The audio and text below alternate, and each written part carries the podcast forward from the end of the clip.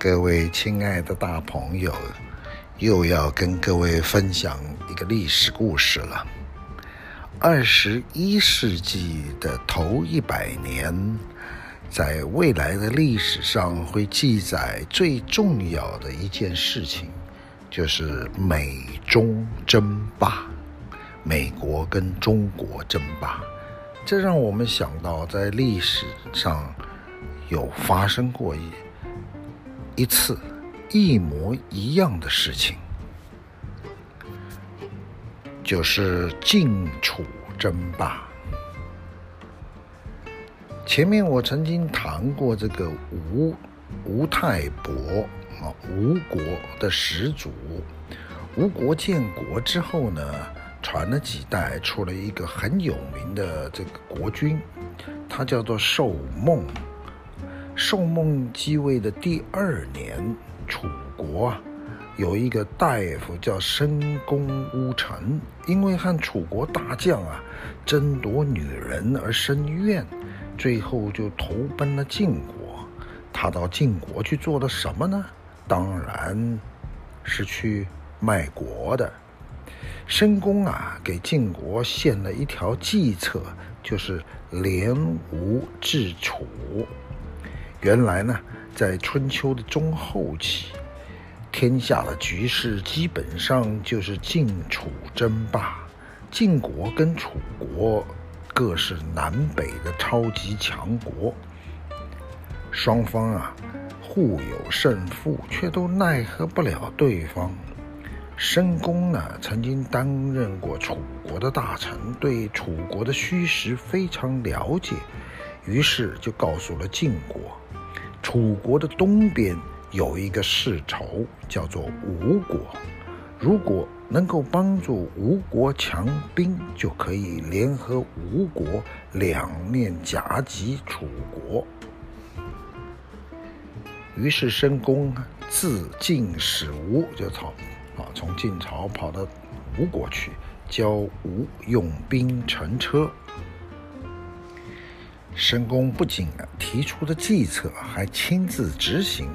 他担任晋国的使者，到了吴国去输入先进的军事技术，教吴国人使用战车，还让呢自己的儿子担任吴国的外交官，帮助吴国和中原各国往来交流。吴国。本来是东南蛮荒之国，忽然之间来了个先进国家的使者，愿意不计报酬地帮助他们强大，还带领他们发现了中原文繁明繁华文明世界，真是天上来天上掉下来的礼物啊！嘿嘿，但是天下真有这种不用付出任何代价的好事吗？答案是。当然没有。吴国因为有了晋国的帮助，增强了自己的实力和野心，于是呢，开始陷入了和楚国一连串的战争之中，双方连连交战，死伤惨重。更重要的是，楚国面对晋国跟吴国的夹击，更不可能束手待毙啊！所以楚国呢，也决定了一个策略，叫做联越制吴，联络在吴国背后的越国，帮助他们强大，让越国来夹击吴国。呃，说句题外话，如果大家对国际局势的演变有兴趣，你就会发现。这就叫做牵一发而动全身。世界的局呀，就像下棋一样，里面是环环相扣，需要仔细的思考，绝对没有表面想的那么简单。吴国打楚国，难道楚国不会打吴国吗？你想扩大自己的领域？难道楚国就会愿意失去领土吗？你以为帮晋国做马前卒就能威胁楚国？难道楚国就没有马前卒子来对付你吗？结果就是你的国家从此要卷入一连串的战争之中。九年之后，吴王寿梦死了，在他任内呢，吴国已经开始成为东南强国。和楚国了，打的是有声有色。寿梦有四个儿子，按长幼次序分别是朱凡、于祭、于妹、季札。季札虽然是最小，但是却最为贤能，因为因此呢，寿梦呢，希望将国君之位传给季札。讲到这儿，大家有没有似曾相识的感觉呀？这不就是吴太伯当初离开了周周朝，呃的一模一样的状况吗？吴寿吴吴国的寿梦呢？啊。想要效法他的祖先周太王，让吴国的子孙有一天可以北进中原，成为新的天子。但是寿梦啊，做了一件周太王没做的事情。寿梦啊，直接说出口了，要把国王王君王的位子传给小儿子季札。这下子。可就麻烦大了。首先呢，君位传承自有宗法，也不是爸爸呢能够私相授受的，起码得征求大哥同不同意呀。大哥就算同意了，还有二哥，二哥同同意了，还有三三哥，还有大臣们同不同意呢？寿梦一意孤行。小儿子季札如果接受了这个国家就要乱，这个国家乱了，那怎么成为强国呢？所以后来小儿子季札就坚持让他不接受父亲授予的君王之位。面对小儿子季札的推让，寿梦十分无奈。可是又不肯放弃自己的愿望，最后他想出了个办法来解决这件事情，就是让他的长子朱凡在弟弟没有同意之前呢，暂时代理摄政，直到弟弟同意了再传位给小弟弟。各位觉得寿梦想出来这个办法怎么样吗？坦白说，还真的不怎么样。立储君乃是国之大本，寿梦的做法不过就是拖延而已，夜长梦多。在这段代理摄政的过程之中，你把大儿子朱凡置于何地啊？他明明是长子，却只是被当作代理保管军位的代理人，他又会怎么想？各位等着看吧。事情只会弄得越来越复杂。乍看之下，朱凡也同意了暂时代理国君，那季札也接受了这个事儿，不就可以圆满完成了吗？当然不是，就像前面说的一样，这一件事啊，牵涉的人呢太复杂了，不是两三个人可以私相授受的。即使就这几个人来看，朱凡老大虽然口中同意将来要让，但是恐怕并不是真心，否则就不会留下来设这个当这个代理王了。那应该怎么做啊？跑啊！吴国的始祖太伯不就是跑跑给你们看了吗？你怎么就不跟着跑呢？现成的例子在那儿，身为吴国的子孙怎么会不知道？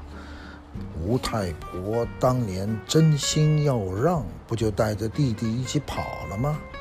知而不行，不但没走，还留下来当摄政王，不就知道朱凡终究还是舍不得那个国君的位子？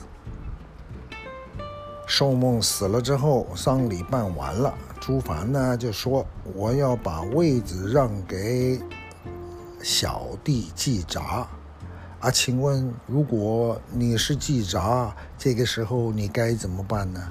接受还是不接受呢？当初不接受，等大哥把父亲的丧事办完，然后再来接受君位，辛苦的事留给人家，占便宜的事自个儿来。哎，能做得出这样的事吗？如果现在接受，当初又何必推让呢？所以季札当然不接受。因为啊，他知道大哥不是真心要让。前面说到啊，春秋中后期基本就是晋楚争霸的格局，有点像后来的这个，呃，呃，美中争霸啊，双方啊各自带着一堆附庸小国进行对抗。说到这个，回来说这个吴国，本来呢，哥哥呢，朱凡就不是真心要让。如今弟弟也表示，哥哥应该继位，事情好像是该做一了结。可惜的是啊，这一场纷乱才刚刚开始而已。这个时候啊，吴国的大臣们纷纷表示，应该要坚持立季札。呃，为君，因为这是先君王寿梦的心愿。原来受梦想传位季札，在吴国已经是人尽皆皆知啊，事情就越来越复杂了。如果季札是你，你该怎么办呢？大家就说：“哎，那就接受吧。”但是季札不会这么做。当初不接受，如今今却因为国人敦请而接受，等于假民意的压力来逼大哥让位，这样子就不太符合道义了。到了这个时候啊。季札呢，就决定离家出走，到城外找片空地，过着自耕自食的生活了。啊，吴国人呢，也只好放弃了，因为再逼季札，季札说不定就学了另外一个国家的故事，会离开吴国了。最后呢，朱凡在弟弟的帮忙之下，终于登基成了吴王。朱凡继位之后，延续了父亲时代的国策，想要继续进攻楚国，却迎来了战败的结果。战败之后，吴国会改变国策吗？如果大家这么想，就太不了解吴国人的性格了。战败之后，吴国人只会重整旗鼓，准备下次再来。朱凡即位后的第三年，第十三年他就死了。死前呐、朱凡想了个好主意来解决父亲遗命的问题。什么样的什么样的主意呢？就是啊，他不是当了国君了吗？他死了，传给二弟于祭，然后等于祭死了，再传给三弟于昧，然后等于昧死了，就传给四弟了。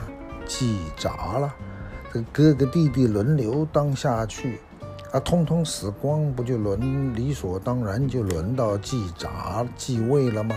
这样既完成了父亲的心愿，又成全了季札让国的道义，还让兄弟们都当上了国君，也都有让国的美名，这不是面面俱到、各全其美的好事吗？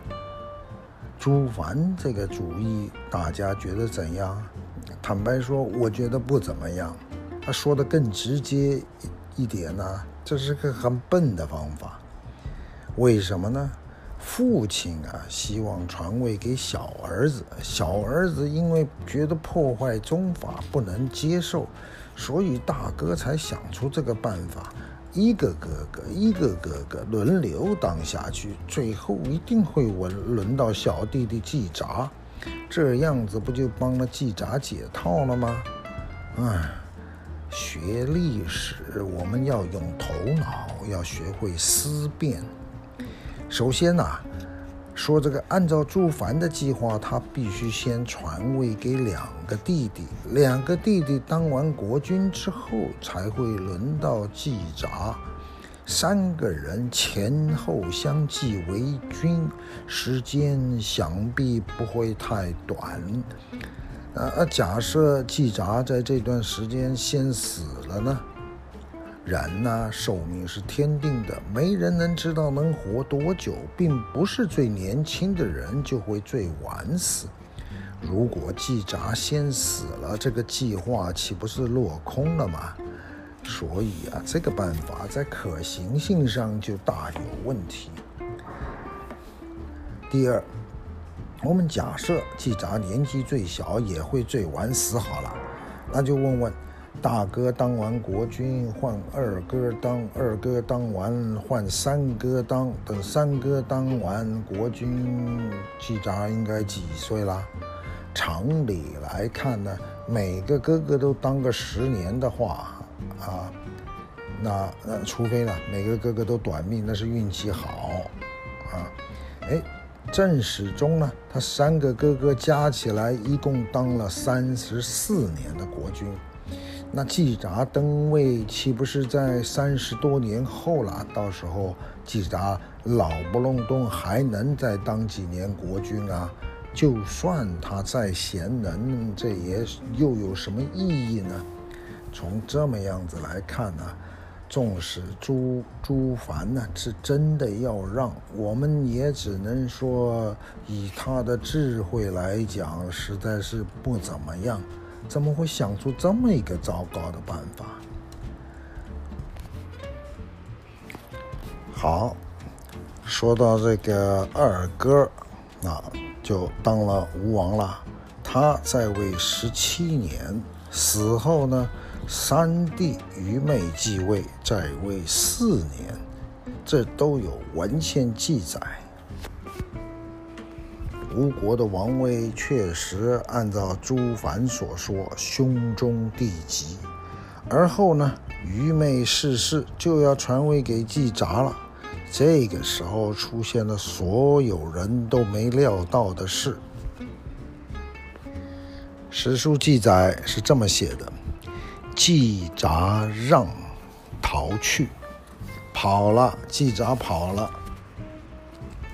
三位哥哥在位一共三十四年，三十四年前事情比较单纯，只牵涉到同一辈的兄长们。如今三十四年过去了，事情变得更复杂，它影响到下一辈的儿子侄子们。如果要接受这个王位，三十四年前就该接受，当时没接受，现在接受了，简直是大麻烦。话说季札不愿意接受王位，顺势学这个始祖吴太伯逃跑了。吴国人只能推举新王。大家认为，按照先王朱凡的命令，哥哥死后由弟弟继位，最后一定要传给继子。继子不愿意接受王位，逃跑了。那最后一个王是叫于昧，那。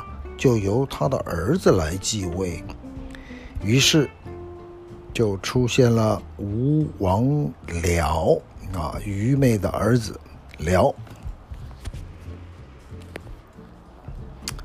哎，这又产生了麻烦了。我们会说，哎，为什么是老三的儿子当王呢？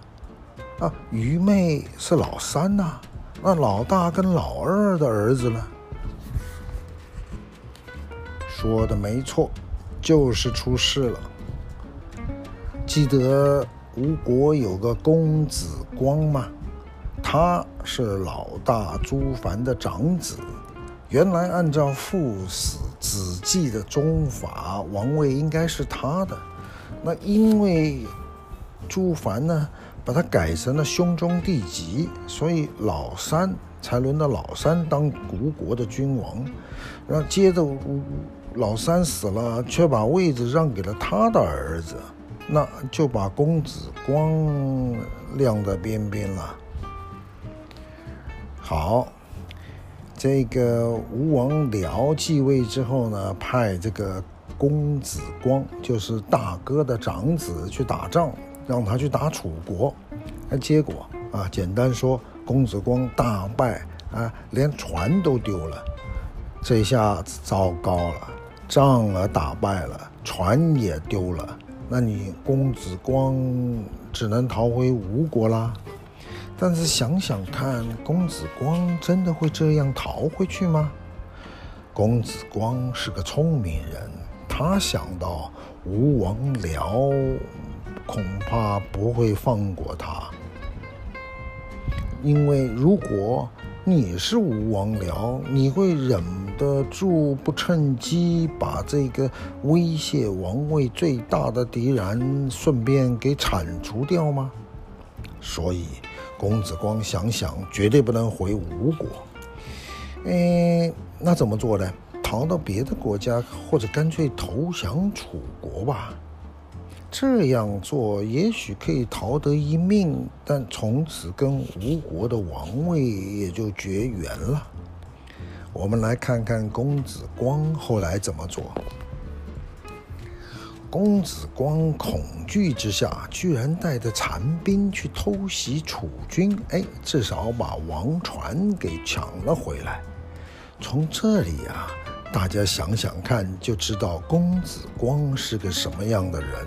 这个人心啊深沉阴险，敢于孤独一掷。《史记》在这里有写了一段，就是为了让大家知道。公子光对于王传都能失而复得，那王位呢？